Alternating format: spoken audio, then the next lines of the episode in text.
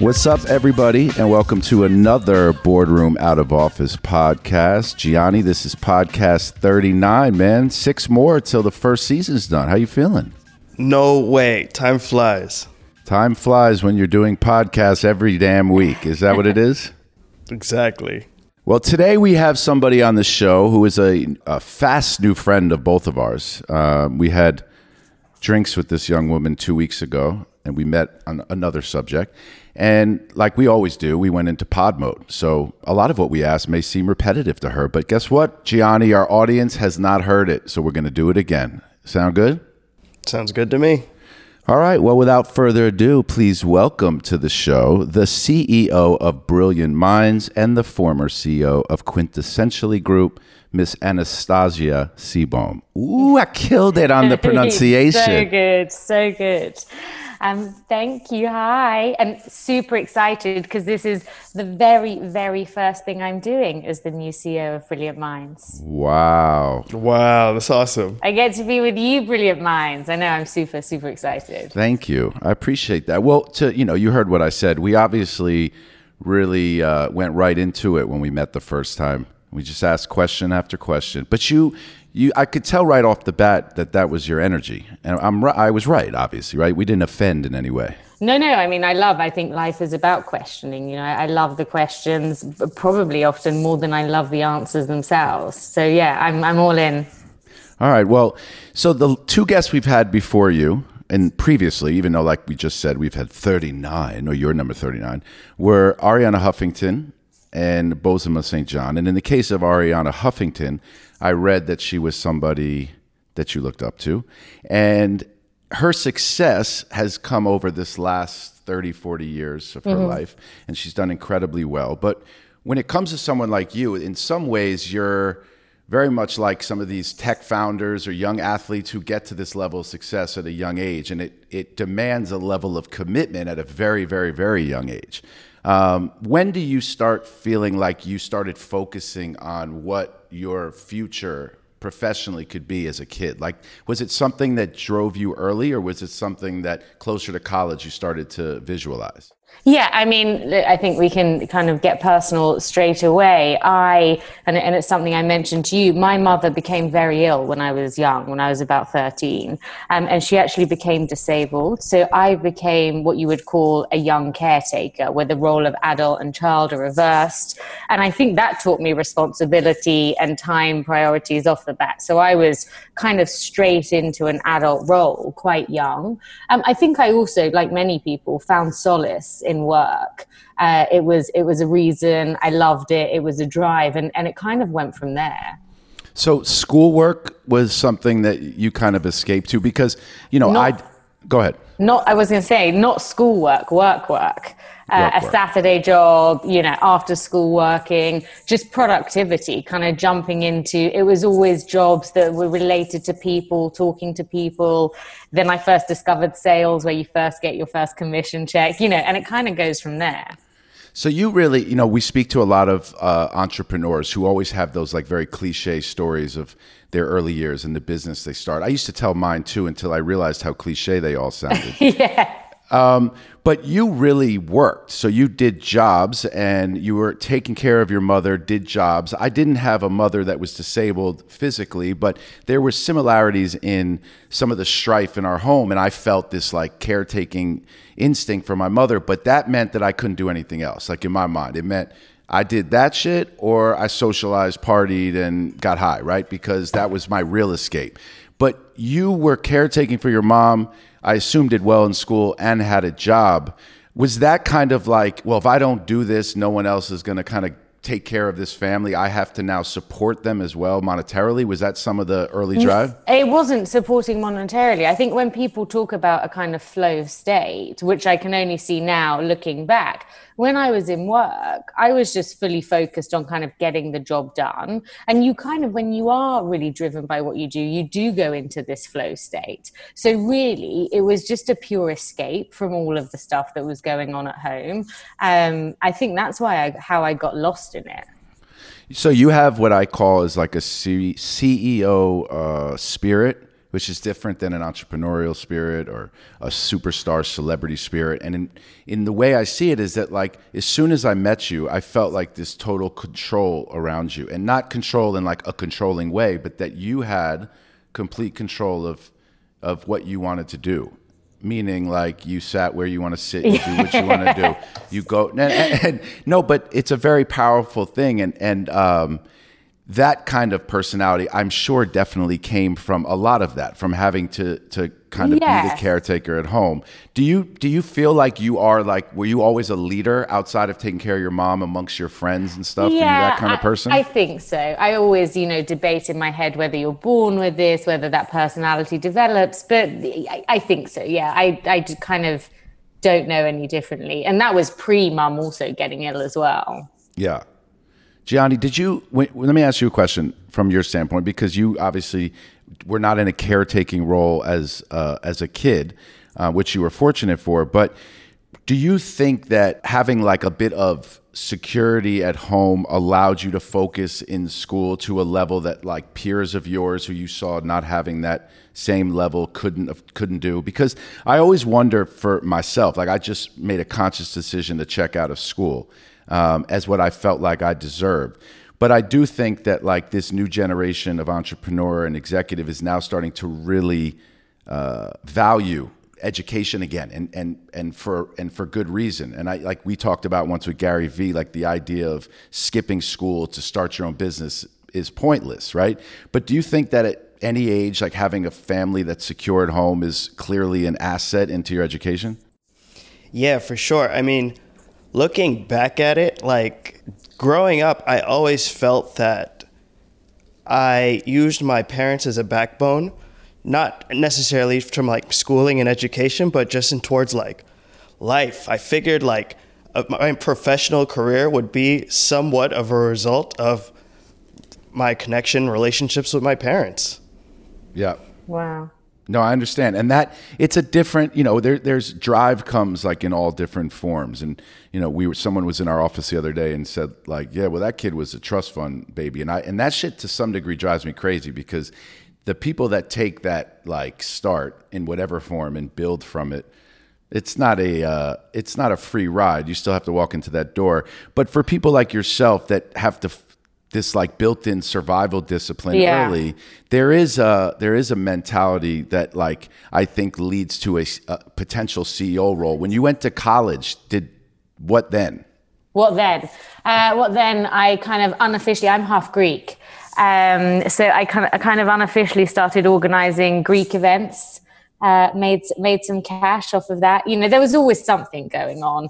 Uh, getting an internship in the summers, trying to be, you know, trying to excel as much as I could at the internships. There was always something. I mean, to your point, the survival. There's a fine line between taking the survival instincts too far and getting, you know, going going too deep uh, into into something and finding that balance. But I love activities. I love always having stuff going on, spinning lots of plates that was kind of the same throughout. You have a lot of energy, right? I love life, and life gives me energy. Yeah, for sure. Yeah, see, I love life too, and I have energy, but I don't know because there's certain people that just aren't built for what you have to do in business if you want to have a healthy balance, right? Because there's an obscene drive, but that's not healthy. But you have Correct. to be able to have a little bit of a balance of all of it. But I mean, you uh, do have to have it. You do, and actually, yeah, you, are right. And, and, sidebar, and I think this has happened to many people. You know, I ended up in hospital with exhaustion. You can take it too far. You know, Arianna's story is a lot. This is this is a common story about around people that have worked too hard.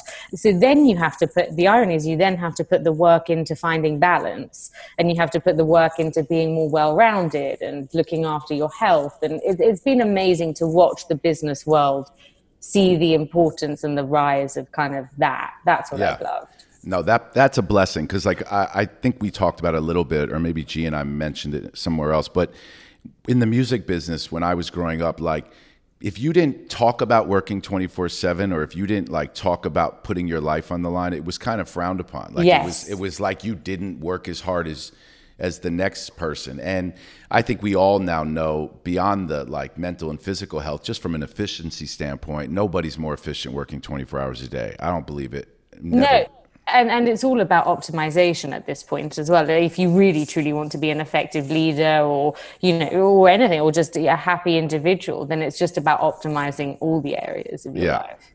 So when you went to college, uh, to make a parallel to me again, even though you didn't ask, it's pretty egocentric of me. I've been doing this a lot lately, but I uh, I was still worried about back home. So like even though I, I thought maybe I, I didn't focus in school because I was so close to home that if I got out of home a little bit, well then I wouldn't worry about it. I could kind of lock in and I get again locked in on like the networking and social side of it, but not school because I was still a little bit worried about everything. Were you able to go to school and kind of compartmentalize what was going on at home a bit? Look, I think whenever you're empathetic, you you never stop worrying. I think a skill I learned was to compartmentalize, which obviously then helps later in life when you are running businesses or when there when there is stress. But um, you can never totally disassociate. The the emotions are there. But but yeah, learning to compartmentalize was another kind of survival skill.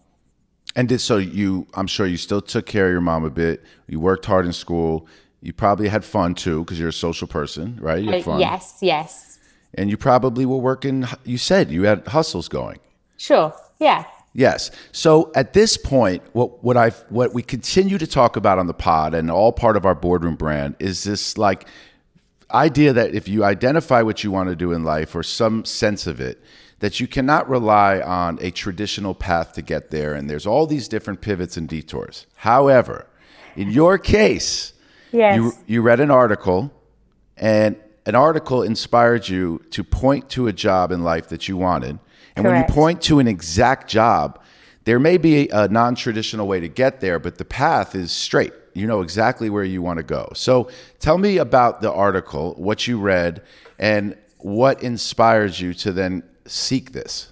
Um, actually, that as you were talking about all of this, it reminded me of a quote from our mutual friend that introduced us, uh, who said, "Play long, not linear." Um, REA? Yeah, exactly. Exact credit. Um, credit where credit's due. Uh, what? So the article. I was at university and I read an article of the founder of quintessentially Ben Elliott, and I thought, I just thought, God, I wish I'd thought of that idea. It's super cool. It sounds amazing. Um, and then I went after them until they gave me a job, and I started as an assistant because that's the quickest way to figure, you know, everything out. I started in our Athens office, and then I, I worked my way up uh, working closely with the founders and the CEO at the time. Then came over to run to run the US. And and to your point, is it a straight line? You know, had I not just up and left my life in London or up and left my life in Athens, would I have gotten here? Probably not. So I think it's all about having a flexible mindset and some agility, um, so you can bounce between things to to get to where you need to go. How many people were at Quintessentially when you first like kind of spotted this company and, and fought your way in? gosh, I can't I can't remember how many when I started, but when I was CEO, you know, pre-pandemic, we'd reached a thousand people. So I imagine it was it couldn't have been more than a 100 people when you first started. Yeah, it was it was yeah, maybe a few hundred. So when you start in that company, you know, every young kid when they get a job or their first internship, they start in the job and they start like fantasizing and visualizing where they could fit in that role or how the hell do I get out of here as soon as they start. Did you make your intentions and vision known to people around you like here I am starting but I want that job? I always had a goal to be CEO by the time I was 30. Um, so that was that was like the focus. Um, and I would tell people, but softly, you know, it's important to take people with you and, and not get people's backs up.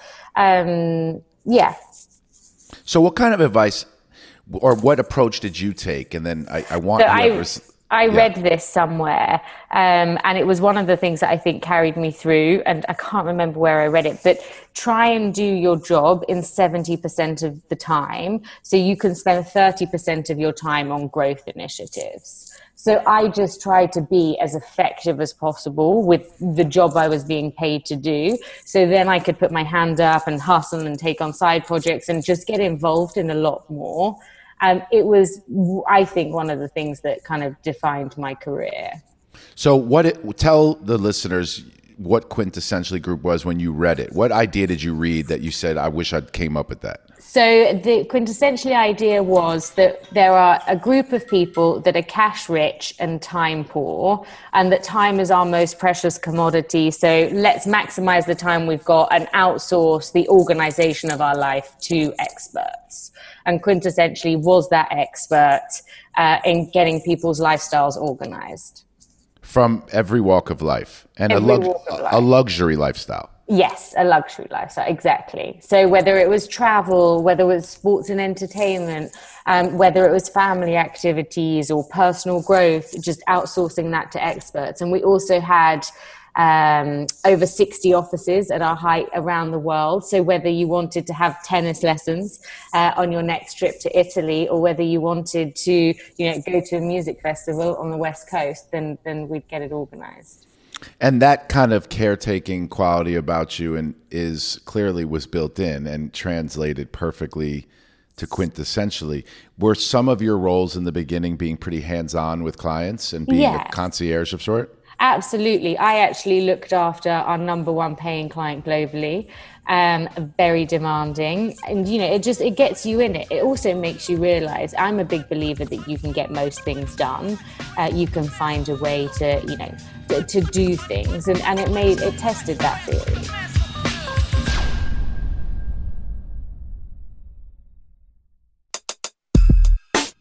So tell me two or three of the roles on the rise. Executive assistant was your first role yes. for somebody at the Athens office that was Correct. in a high position. Yeah, the person, the, the, the partner of the Athens office. So so their right hand.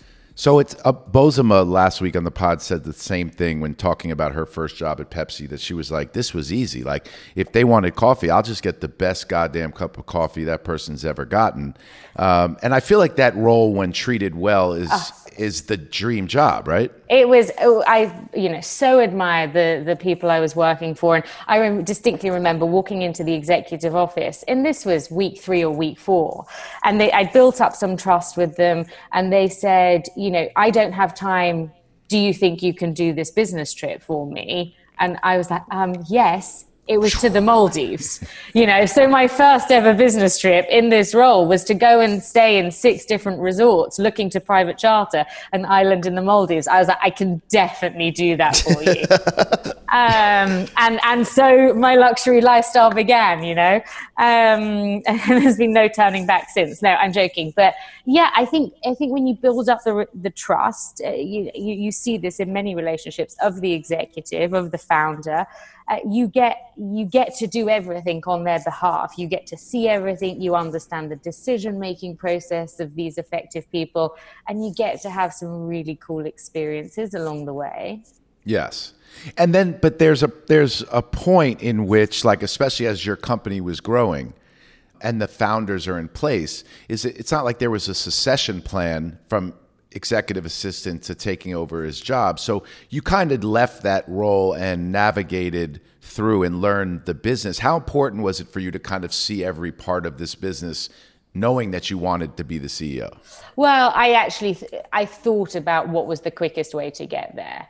And and the quickest way in in this organization was to be a revenue generator. The the bigger revenue generator you were, the bigger the responsibility. Um, so I went down that path. Um, yeah. That's a pretty, you know, it sounds simple, but it's actually like takes a lot of courage to think that way because in assigning yourself to be a revenue generator that means that you're accountable again you know and then you say i want to bring money in and then if you don't bring money in your job is fully on the line. So totally. um, that's a tough so are you're a good saleswoman? I think so. Yeah, i love I it. I know i could see that. It's a, it's it. again it's people right? It's it's making connections with people and if you believe in in the thing you're selling um, sometimes I feel it has a negative connotation if you say you're a good salesperson, but I think that's how businesses grow. I think it's sales. It's a really good point. I'm going to take that quote. I'm, I'm not going to take it from you like it was like it's some groundbreaking quote. I just mean we're going to take that quote on the promo because I do think that salespeople get a bad rap. Like, oh, you're in sales. Like, come on. But but you think about every business that you, or not every, most businesses that you look at and you really admire, they started largely from the ground up with some hustle and and some scrappy sales tactics. Yeah. Um, and and I love that, and I don't know why it has a bad rep. You know. Me either. It's like Arthur Miller rep, you know, Death of a Salesman type. Yeah. Thing. That was a pretty sophisticated reference for me, huh? no one was expecting that. It's like the only book I ever read. Um, or it's playwright, a play. I read it. I acted in it. Irrelevant. Did you? Yeah.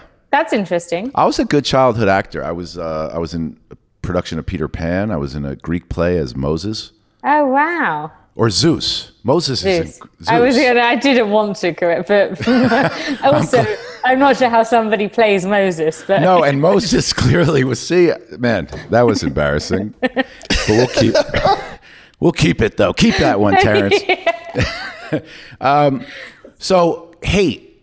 What was the hate like on your way up? Because there's hate. There's always inside the corporate structure hate. Not maybe from the CEO, but from your peers Yeah, as you move. um, look, I. What was it like? It was difficult.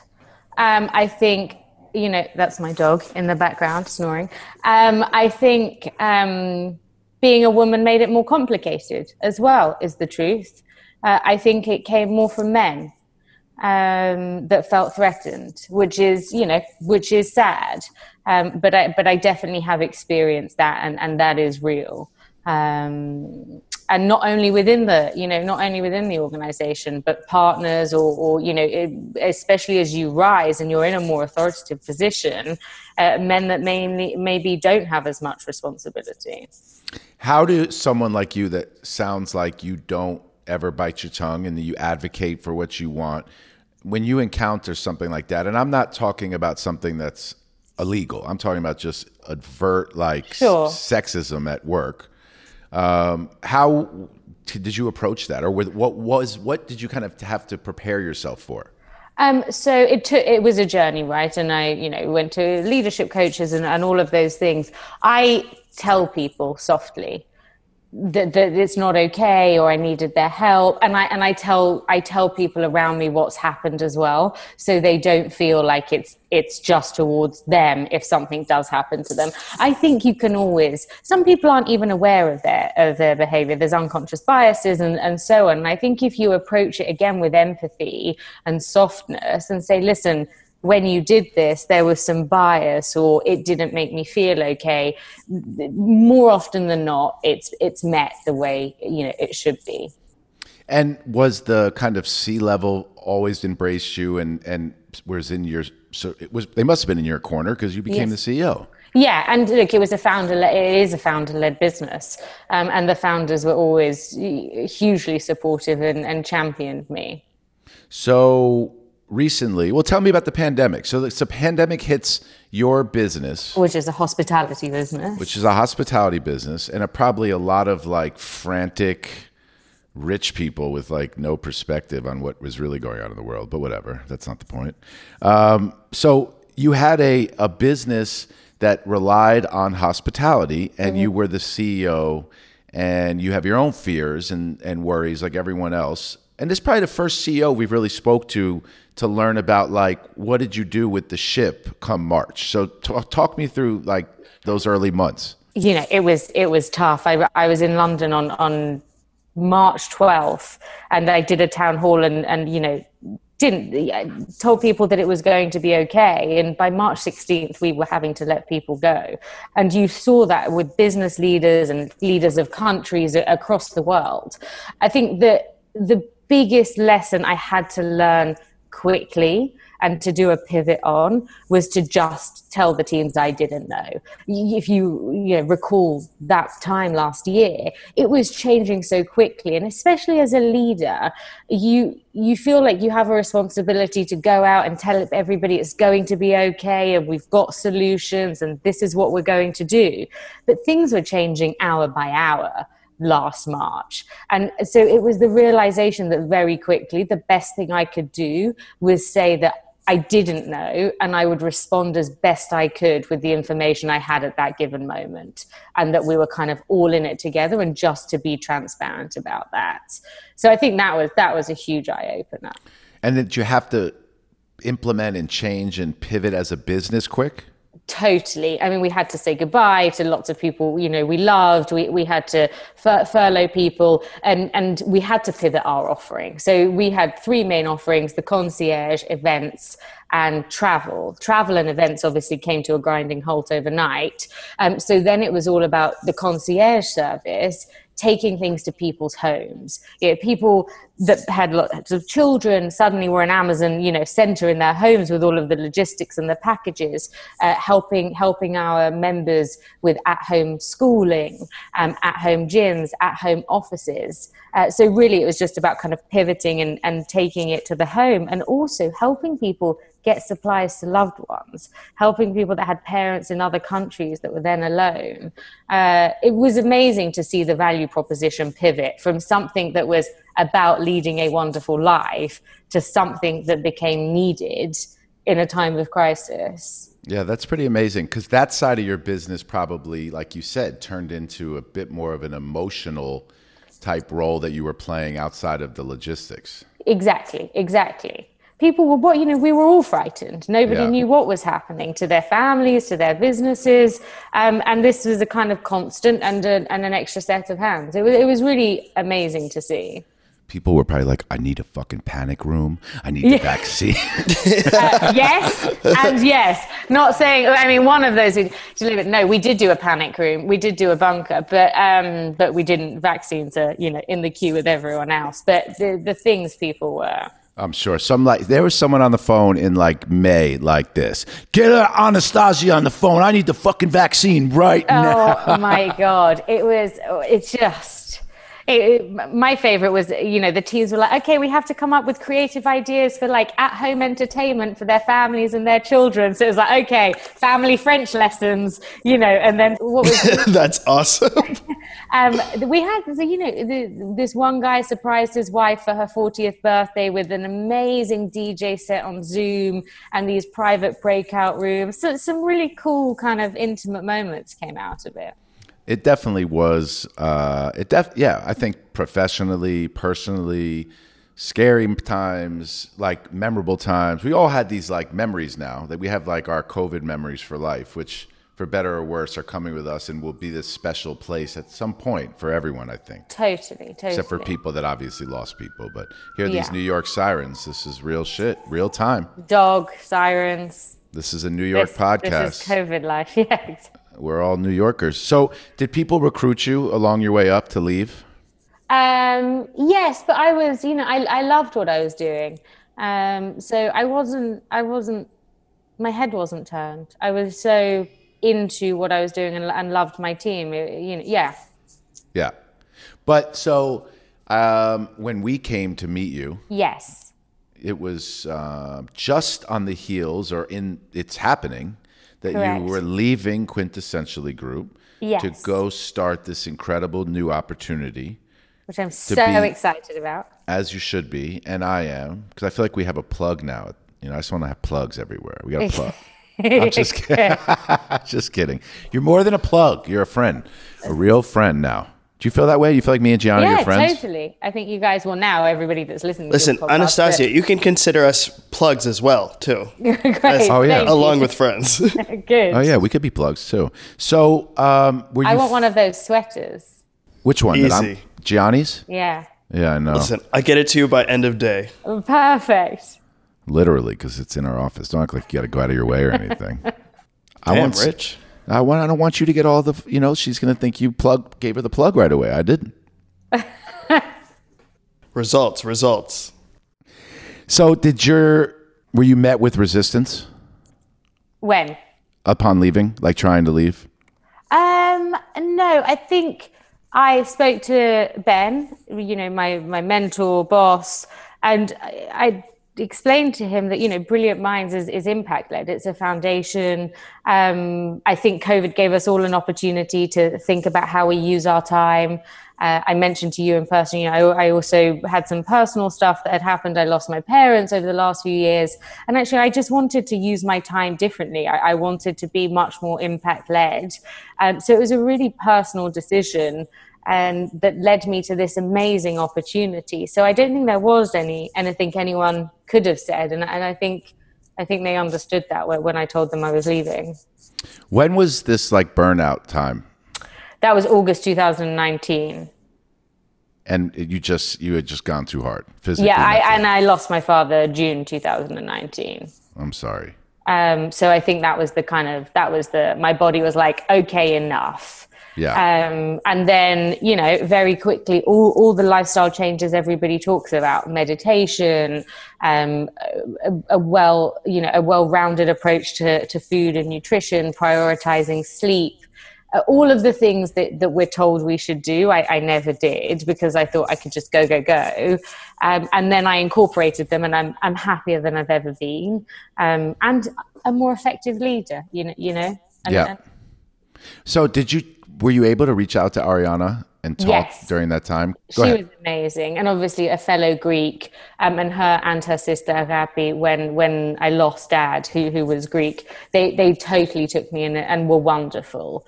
Um, and yeah, really, you know, everything Arianna teaches, um, I think is is the thing that helped me kind of learn a new way of living. And importantly, I think for for people to kind of think about a new way of living without that guilt that we sometimes carry for then doing it. Because it's like oh well maybe i shouldn't be sleeping as much or maybe i should be doing you know more work. And actually no. Yeah. Were there certain do you think there's certain things that like alongside that kind of finding a bit more balance and a healthier way of working where there were some other things maybe at that point or during the pandemic that you were able to kind of get rid of as well, like a little bit of FOMO that people have, a little bit of trying to make sure you don't miss an opportunity, which can be crippling because there's too much opportunity. You're you're so right. Yeah, I think I think that self-imposed guilt of maybe I should be doing more. What else is there? What am I missing? Um, letting go of that um, and really just kind of focusing in on what kind of life do you want? You know, how do you want to show up to things? Do you want to show up to things stressed and exhausted, or, or do you want to show up vibrant and you know present for the other person?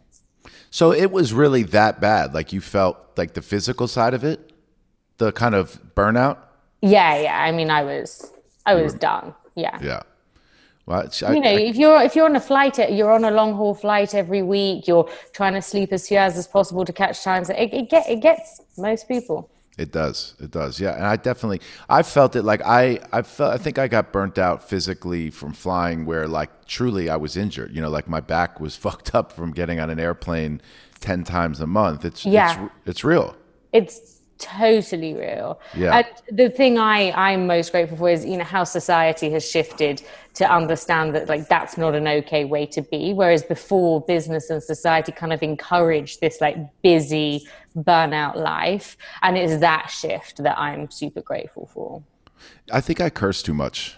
I just realized while I was talking to you because you're so much more eloquent when you speak. really? I, yeah. I, I curse all the time. I'm trying to do it less. I think I think the English use fuck to emphasize things. It's I, and, I, I, you know, and in America, I, sometimes get looks when I'm swearing. I know. I think it's still sometimes you you feel like now. I'm glad that I don't feel it because you don't care.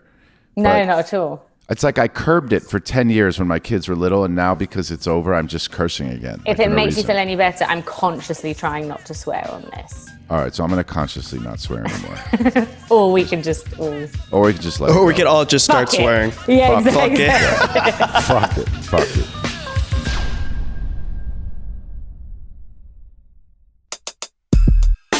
it. Um, so, how did Brilliant Minds come to you?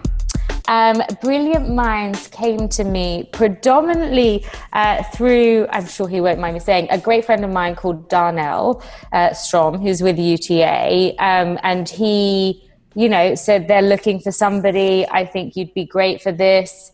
And as soon as that happened, a couple of others pinged me and was like, you know, Brilliant Minds are looking for somebody. I think you'd be great. And suddenly two or three people appeared on my radar.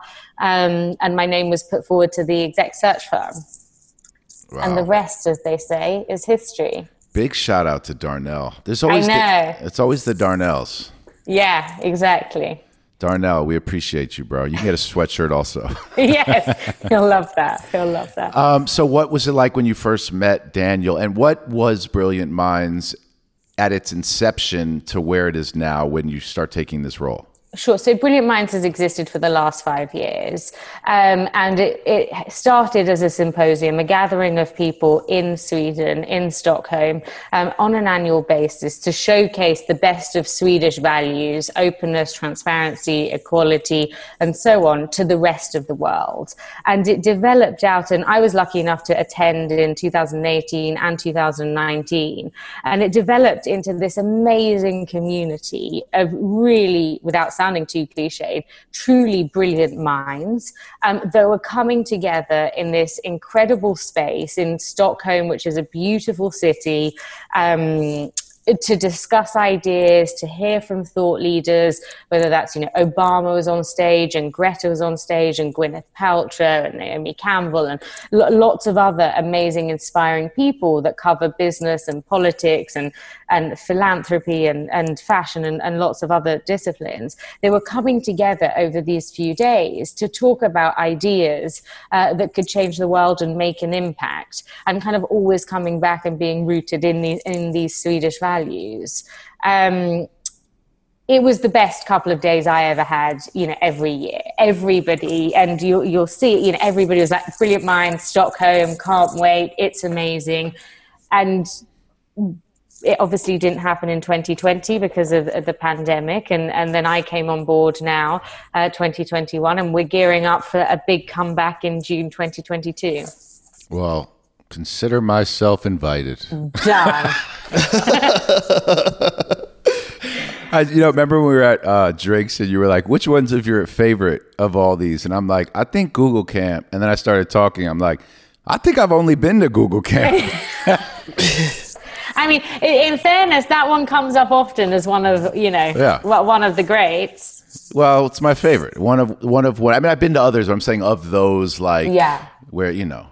Um, so brilliant minds. What like starting a new job like this, even with your success and your kind of relationship with Daniel, do you still is it still a new job? Like, is there still the regular nerves and stuff? You know, it's funny. I, I'm gonna say no. I don't want to sound arrogant, but uh, yeah, I'm I'm on weekly calls. I start next week, but I'm already on weekly calls with the team. We're already into planning for um, for June next year. I think the, the pressure of wanting, you know, to do well um, is obviously there. And there's some apprehension around it's a foundation. So I, I have to use a different part of my brain. The things I have been doing, you know, running a P&L, having sales targets, all of those things aren't there. Um, this is about kind of creativity and impact and um, so I'm excited to use a different part of my brain. So I'm I'm just more kind of intrigued and yeah. Yeah.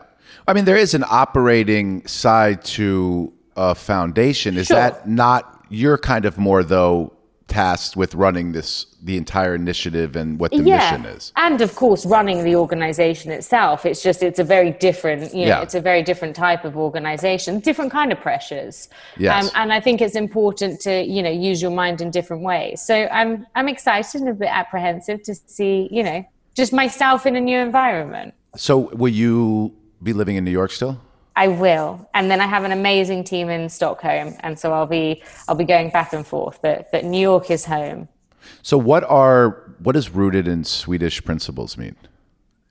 Um, so Sweden, you know, as as a country, really is at the forefront of a number of things. But but the the foundation has looked at equality um, openness and transparency. So, as a society, there are just ways that the world could benefit from taking some of these Swedish initiatives on board.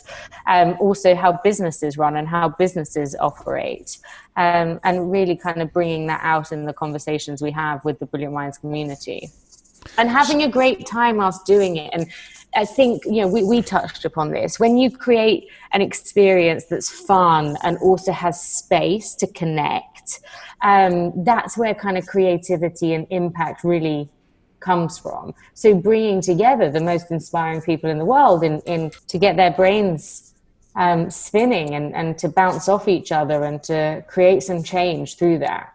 So it's truly just to kind of bring together and empower diverse, beautiful minds and brilliant minds around the world to potentially challenge a system that we've known for no reason and that could or should be broken. That's exactly right. In fact, I think you should just say that to the whole world over and over again. It sounded beautiful. I, um, that might be my way into the conference. I might have to host some of the panels. Just stand at the front door, just explaining what it is to everyone. Um, and then you had some specific focuses as well. It was like education, healthcare, exactly and also bringing together one thing i'm really interested in doing um, is uh, you know having a kind of layer of academics to this, so a layer of academic thought leadership into impact and, and the way uh, the way we're making decisions on a business level and how that can have a greater a greater impact on society at large.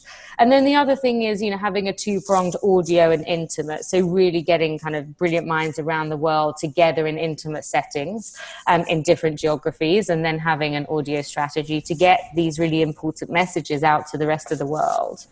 You know, because you know what it is, is that so a lot of times people that think that way, people that think about breaking or changing a system or like rewriting it or challenging it, have always kind of been fought with historically that they're crazy, right? Or or it should be left alone. Things are going well here. This new generation of like successful people in technology are truly looking at some of these things differently and allowing this next generation to potentially rewrite some of this shit. Because, like, what you realize during the pandemic is like, wait, hold up, why are we doing school like this?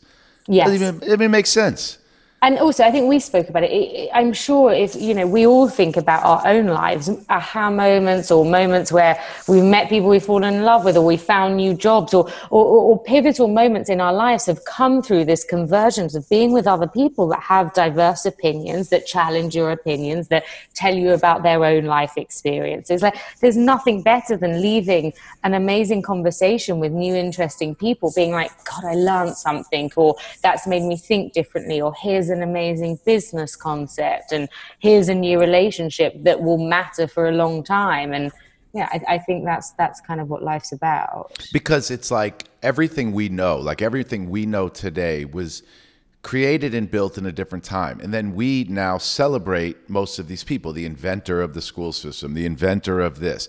But the truth is is that people now are smarter just by evolution not by the mm-hmm. fact that like we know now more relative to what people knew then. But to think that someone of today, with what we know now, shouldn't be tasked with looking closely at all these things that people created 200 some odd, 300,000, whatever years ago, it sounds like exactly what the world needs, but you're harnessing it through this organization. You're, you're, you're giving these people the safe space to do this. Yeah, and we, we spoke about this. I, would love Brilliant Minds to be the most future gazing and impactful organization of all, recognizing and rewarding voices that are, you know, disrupting ideals and are thinking about the way, you know, society is structured or what should education look like and really challenging the way we live, but not just for today or for tomorrow, but for the next hundred years. Um, and giving, giving a voice and a platform to these kind of game changing, inspiring um, individuals. And and and then the, the organization, it's not like you keep a piece. You just are putting these people in positions to to learn, to create, to think differently. Will you try to imp like will there be a level of implementation? Um, will there be? Yes, you know, we're, we're still at the very early stages. Do I want us to look at impact funds? Of course, you know, there, there's lots of things for us to explore and do um, and and continuation, you know, and implementation of those ideas is, is part of it. So, are you? Do you feel that excitement again? Like you're starting? Uh, I feel like just so lucky um, that I get to go into what I feel is like the most interesting job in the world. I just get to meet really interesting people. Um, yeah, I'm so excited. I'm just really grateful, to be honest. That's awesome. You're very, yeah. you're just, you are really do have a light around you a little bit, Aww. right? She, she does. Absolutely. And there's actually light behind you. yeah, and the, that would be the, the, like the Soho glass. Um, so what kind of rules for yourself going into this next journey have, can you create so you never get burned out again? Um, what rules? I'm trying to learn to be more carefree. I think that's part of it, right? Not worrying too much. Um, if you know how to crack that one, let me know. Um, rules. setting boundaries you know my, my team's in stockholm i could easily get up too early just to just to be on the phone with them um, yeah i think i think setting boundaries and, and trying to take it as it comes and enjoy the ride. And are you inspired or let's say encouraged at all by the conversation and kind of the focus on advancing women in business, in sports, in politics, in every sense, and that the conversation is at the forefront, deservedly so now more than ever. Is it something that you feel that because you've achieved and you're very young and you have so much to offer, probably young women, that you're paying attention to on your rise? Yeah, definitely. It's really important to me. So I, I have I have mentees um, young young women men, mentees uh, that I spend a lot of time with. It's really important for me to kind of put a voice to a different type of leadership as well. It doesn't have to be alpha and aggressive. Uh, you can lead um, with empathy. I've always kind of coined it as being human in business. You can kind of bring your whole self to business. It doesn't have to. It doesn't have to be this front. And and I think the more we can break down some of those barriers, the better women um, and and other people um, will have an opportunity to kind of rise up. Mm-hmm. No, well, I think I mean obviously not just for young women, for young people. Period. For anybody, you're an incredible inspiration. I mean, I think there's a uh, there's a level of calm. See, I think when you meet other people, when you meet peers, there's like certain qualities, at least for me, that I'm like, okay, cool. I, I could, I need that. I need that. And, you know, I am, I'm animated at times. Sometimes I'm really chill. Sometimes I go at shit really hard. But at least in the certain times I've met you, you stay at this very kind of like, calm tone and a calm presence about you. And it, it, it, translates in every walk of life. Like Kevin Durant will tell you that the, the speed in which he sees the court now is slower than ever, and he's the best he's ever been. And I do think that when you're able to slow your mind down and be able to kind of to work and to live at that speed, you can be so much more productive and healthy. Yeah. Mean, slowing down is a, is a huge, huge part of it, and it's hard, especially when you're kind of rising up and you're and you're working hard and you're trying, to your point, like go after all the opportunities. It's hard to have belief that actually slowing down is the right thing to do. Yeah, especially when people like there's a lot. If you're young and you're not, you know, you take for granted having a network or having uh, any level of success because it's just the, the news cycle. You you know, yes, you feel and you know what happened to you when you're younger. You know what it's like to climb, but you may lose sight a little bit of some of the emotions and feelings that people have when they're young and they haven't done it yet. And I try to, you know, I feel like I'm that guy still half the time, so it's very relatable for me. But you know, it is hard when people tell some people like, "Go after this stream," you know no network is bad. Take this job no matter what. And then you're like, but find balance, find balance and try yeah. to chill. Like it's tough because young people know that like the one who works their ass off um, usually goes and gets it. But I think what people are realizing now is that up here you need to balance a bit so, mentally. It's funny. I think I was thinking about your question earlier about kind of you know what advice to to other people that would actually be beneficial to them, and I and I said the seventy percent thing. I actually think it's it's kind of looking inside without sounding too cliched again, and and thinking about what you actually want, what type of life, what do you want your everyday to be like, how do you want to feel, what when you have the answers to those things, then you can figure the rest out. And to your point about people telling you how you should be and what you should be doing, not none of that matters if you can come back to to your why. Um, and I think that's probably the biggest thing people can do for themselves is just spend some time with themselves in trying to figure out, even if it's not what job or what company, but just what do I want my everyday to be like? How do I want to feel? Well, I'll tell you, that's my second quote now that I'm taking for you for promotion because find out your why is everything. And it's like, what's your why? What's your vision of yourself? Yeah. I love that. And, and so, work towards that. Yeah, I mean, Simon Sinek talks about it in terms of a business, you know, why, why not for ourselves as well? Yeah. Well, listen, um, you did not disappoint. This was better than our hang. Um, I learned another side and I think we learned, Gian, I think we learned a little bit more into our new favorite person, right? Absolutely. Nah. So should we hang? Should we hang again soon, though, guys? Death. Will you Yes. interview us? Will you interview Gianni and I next time? Yeah, when I when I have my uh, my podcast up and running. Oh, by the way, your boy Luca, man, I gotta hang with that guy again. I- yeah, he will love the shout out. bro, he said the nicest things about me on the way out. Did I tell you that? Uh, did he? Yeah, unless I heard wrong. I'm I sure s- he did. Um, I've got a plug. Um, he just sent me. He's invested in a bottle of mezcal, and he just sent me a couple of bottles. So I'll get him to send you some. Yeah, Luca, send me a bottle, bro. It's my Okay. boy. All right. Done. Well, listen, thank you so much. I really do appreciate you. Your career has been incredible so far, and I can't wait to see what you do next. And you. Gianni and I, just send us the address, whether we're invited or not to the conference. You are invited, We'll and be I there can't with wait the to flag. spend time with you guys. All right. Thank you. We'll speak to you soon. Thanks.